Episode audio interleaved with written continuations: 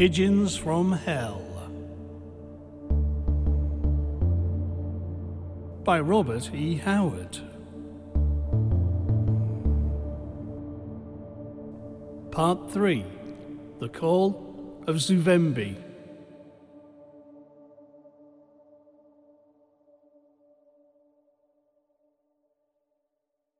Both men sat rigid for a few moments after the pigeons had flown. Well, I've seen them at last, muttered Buckner. Only the doomed see them, perhaps, whispered Griswell. That tramp saw them. Well, we'll see, returned the southerner tranquilly as he climbed out of the car. But Griswell noticed him unconsciously hitch toward his scabbarded gun. The oaken door sagged on broken hinges. Their feet echoed on the broken brick walk. The blind windows reflected the sunset in sheets of flame. As they came into the broad hall, Griswell saw the string of black marks that ran across the floor and into the chamber, marking the path of a dead man. Buckner had brought blankets out of the automobile. He spread them before the fireplace. I'll lie next the door, he said. You lie where you did last night. Shall we light a fire in the grate? asked Griswell, dreading the thought of the blackness that would cloak the woods when the brief twilight had died. No, you've got a flashlight, and so have I. We'll lie here in the dark and see what happens. Can you use that gun I gave you? I suppose so. I've never fired a revolver, but I know how it's done. Well, leave the shooting to me, if possible. The sheriff seated himself cross legged on his blankets and emptied the cylinder of his big blue Colt, inspecting each cartridge with a critical eye before he replaced it. Griswell prowled nervously back and forth, begrudging the slow fading of the light as a miser begrudges the waning of his gold. He leaned with one hand against the mantelpiece, staring down into the dust covered ashes. The fire that produced those ashes must have been built by Elizabeth Blassenville more than forty years before. The thought was depressing. Idly he stirred the dusty ashes with his toe. Something came to view among the charred debris a bit of paper, stained and yellow. Still idly, he bent and drew it out of the ashes. It was a notebook with mouldering cardboard backs. What have you found? asked Buckner, squinting down the gleaming barrel of his gun. Nothing but an old notebook. Looks like a diary. The pages are covered with writing. But the ink is so faded and the paper is in such a state of decay, I can't tell much about it. How do you suppose it came in the fireplace without being burned up? Thrown in long after the fire was out, surmised Buckner. Probably found and tossed in the fireplace by someone who was in here stealing furniture. Likely someone who couldn't read. Griswell fluttered the crumbling leaves listlessly, straining his eyes in the fading light over the yellowed scrawls. Then he stiffened.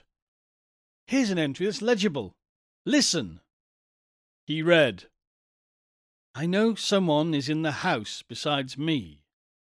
I can hear someone prowling about at night when the sun has set and the pines are black outside.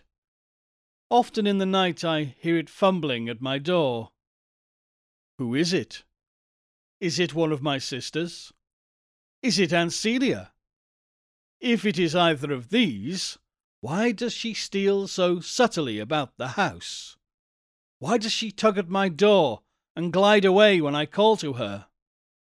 Shall I open the door and go out to her? No, no, I dare not. I am afraid. Oh God, what shall I do? I dare not stay here, but where am I to go? By God! ejaculated Buckner. That must be Elizabeth Blassenville's diary. Go on. I can't make out the rest of the page, answered Griswell. but a few pages further on I can make out some lines. He read, Why did the Negroes all run away when Aunt Celia disappeared? My sisters are dead. I know they are dead. I seem to sense that they died horribly, in fear and agony. But why? Why? If someone murdered Aunt Celia, why should that person murder my poor sisters? They were always kind to the black people. Joan? He paused, scowling futilely. Piece of the page is torn out. Here's another entry under another date. At least I judge it's a date. Can't make it out for sure. The awful thing the old negress hinted at, she named Jacob Blount, and Joan, she would not speak plainly. Perhaps she feared to. Part of it gone here. Then, no, no, how can it be? She is dead or gone away. Yet she was born and raised in the West Indies, and from hints she let fall in the past, I know she delved into the mysteries of the voodoo. I believe she even danced in one of their horrible ceremonies. How could she have been such a beast? And this, this horror. God, can such things be? I do not know what to think. It is she who roams the house at night, who fumbles at my door, who whistles so weirdly and sweetly. No, I must be going mad. If I stay here alone, I shall die as hideously as my sisters must have died. Of that I am convinced. The incoherent chronicle ended as abruptly as it had begun. Griswell was so engrossed in deciphering the scraps that he was not aware that darkness had stolen upon them, hardly aware that Buckner was holding his electric torch for him to read by. Waking from his abstraction, he started and darted a quick glance at the black hallway. What do you make of it? What I've suspected all the time, answered Buckner. That mulatto maid Joan turned Zuvembi to avenge herself on Miss Celia. Probably hated the whole family as much she did her mistress. She taken part in voodoo ceremonies on her native island until she was ripe, as old Jacob said. All she needed was the black brew. He supplied that. She killed Miss Celia and the three older girls, and would have gotten Elizabeth but for chance. She's been lurking in this old house all these years, like a snake in a ruin. But why would she murder a stranger? You heard what old Jacob said, reminded Buckner. A Zuvembi finds satisfaction in the slaughter of humans. She called Branner up the stair and split his head and stuck the hatchet in his hand, and sent him downstairs to murder you. No court will ever believe that. But if we produce her body, that will be evidence enough to prove your innocence. My word will be taken that she murdered Branner. Jacob said as Zuvembi could be killed. In reporting this affair, I don't have to be too accurate in detail. She came and peered over the balustrade of the stair at us, muttered Griswell. But why didn't we find her tracks on the stair? Maybe you dreamed it. Maybe a can project her spirit. Hell, why try to rationalize something that's outside the bounds of rationality? Let's begin our watch. Don't turn out the light! exclaimed Griswell involuntarily. Then he added, Of course, turn it out. We must be in the dark as. He gagged a bit. As Branner and I were. But fear, like a physical sickness, assailed him when the room was plunged into darkness. He lay trembling, and his heart beat so heavily he felt as if he would suffocate. The West Indies must be the plague spot of the world, muttered Buckner, a blur on his blankets. I've heard of zombies. Never knew before what a zuvembi was. Evidently some drug concocted by the voodoo men to induce madness in women. That doesn't explain other things, though. The hypnotic powers, the abnormal longevity, the ability to control corpses. No, a zuvembi can't merely be a mad woman. It's a monster. Something more and less than a human being, created by the magic that spawns in black swamps and jungles. Well, we'll see. His voice ceased, and in the silence, Griswell heard the pounding of his own heart. Outside in the black woods, a wolf howled eerily, and owls hooted. Then silence fell again like a black fog. Griswell forced himself to lie still on his blankets. Time seemed at a standstill. He felt as if he were choking. The suspense was growing unendurable. The effort he made to control his crumbling nerves bathed his limbs in sweat. He clenched his teeth until his jaws ached and almost locked, and the nails of his fingers bit deeply into his palms. He did not know what he was expecting. The fiend would strike again. But how? Would it be a horrible sweet whistling? Bare feet stealing down the creaking steps? Or a sudden hatchet stroke in the dark? Would it choose him or Buckner? Was Buckner already dead? He could see nothing in the darkness, but he heard the man's steady breathing. The Southerner must have nerves of steel. Or was that Buckner breathing beside him, separated by a narrow strip of darkness? Had the fiend already struck in silence and taken the sheriff's place, there to lie in ghoulish glee until it was ready to strike?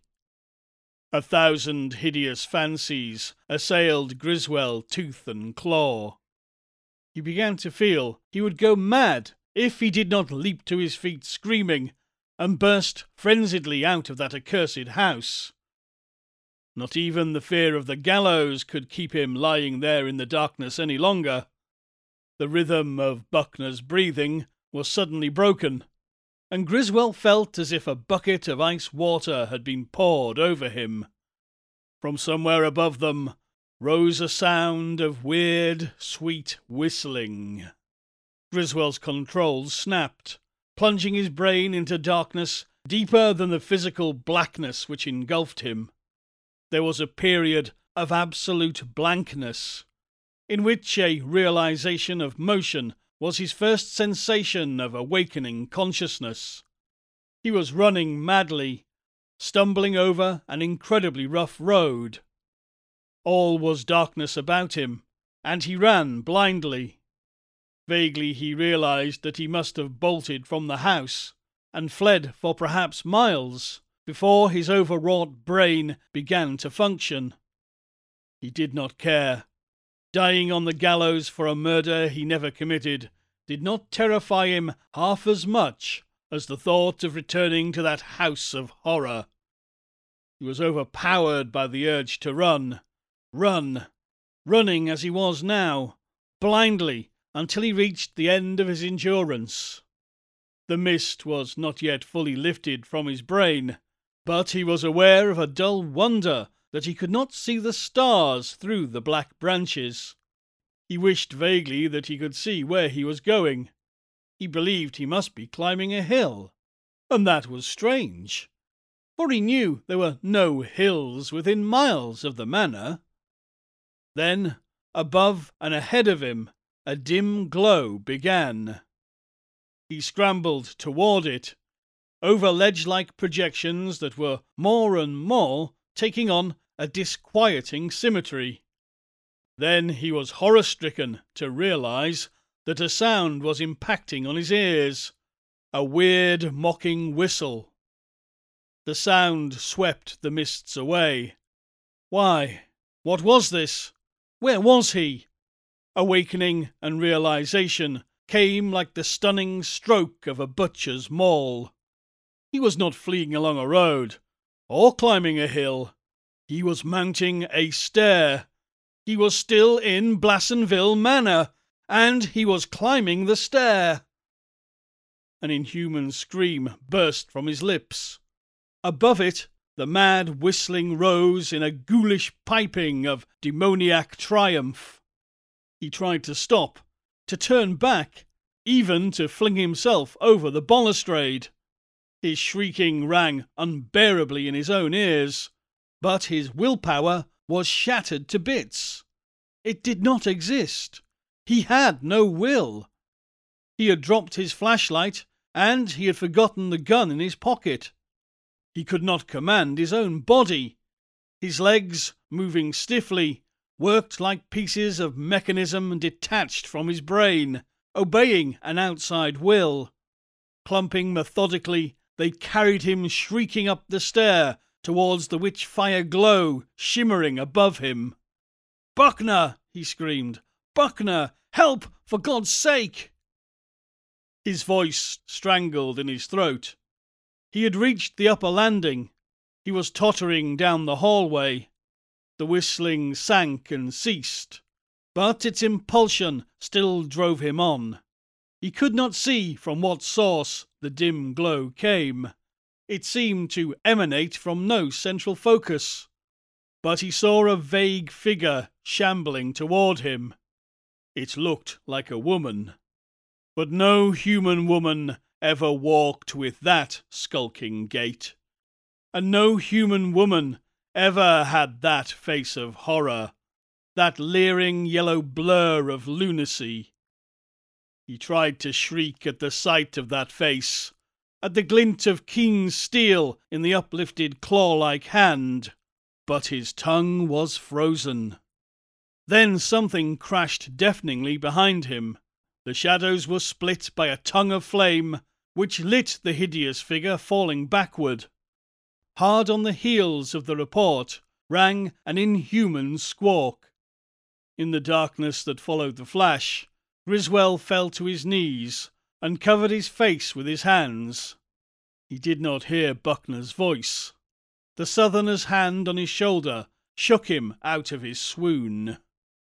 A light in his eyes blinded him.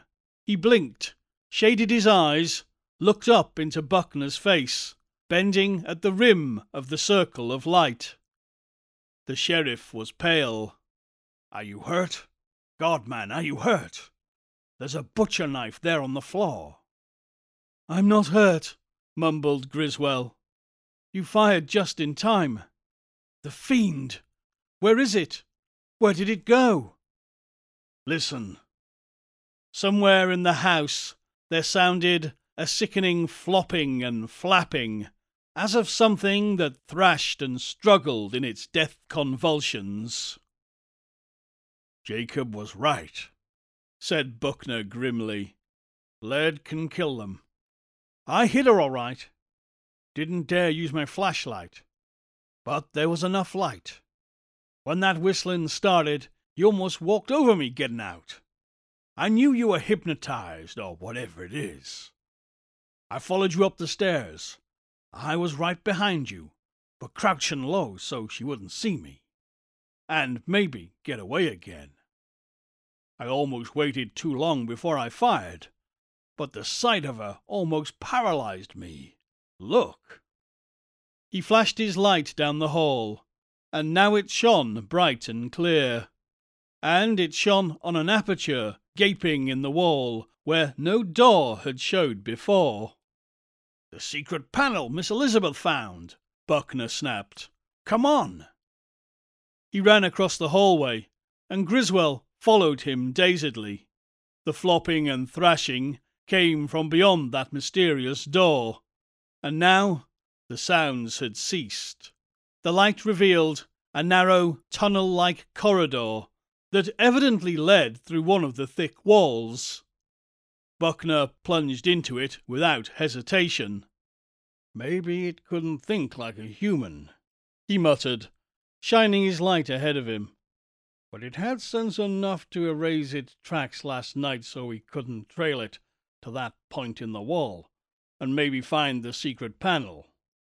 There's a room ahead, the secret room of the Blassenvilles. And Griswell cried out, My God, it's the windowless chamber I saw in my dream, with the three bodies hanging. Ah! Buckner's light, playing about the circular chamber, became suddenly motionless. In that wide ring of light, three figures appeared, three dried, shriveled, mummy like shapes, still clad in the mouldering garments of the last century. Their slippers were clear of the floor as they hung by their withered necks from chains suspended from the ceiling. The three Blassenville sisters, muttered Buckner. Miss Elizabeth wasn't crazy after all. Look!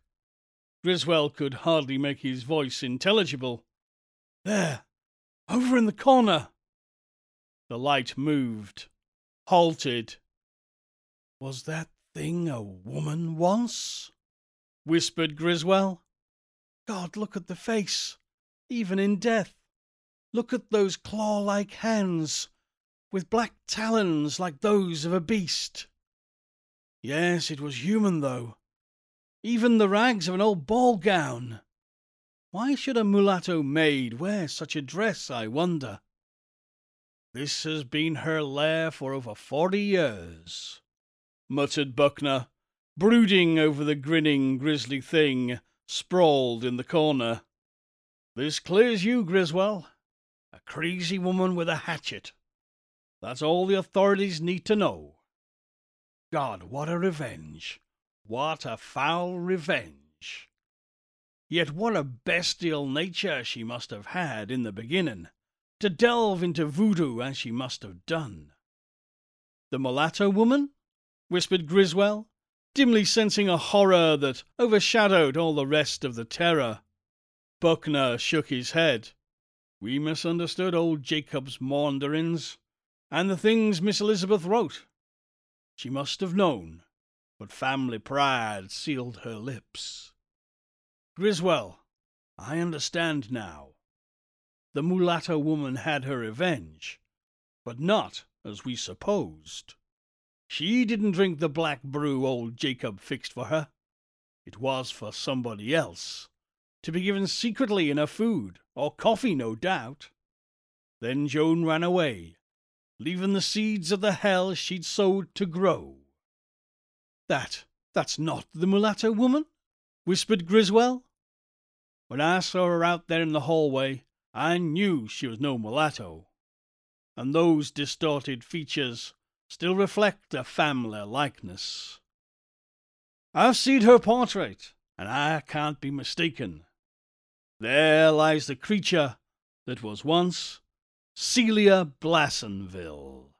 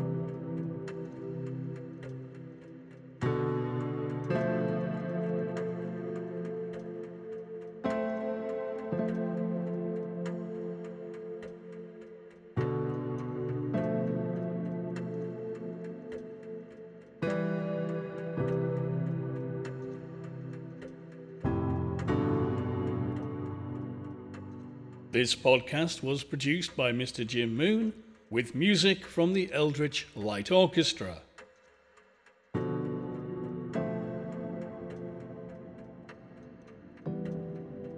If you enjoyed this show, please consider leaving us a review or a rating so other people can find it.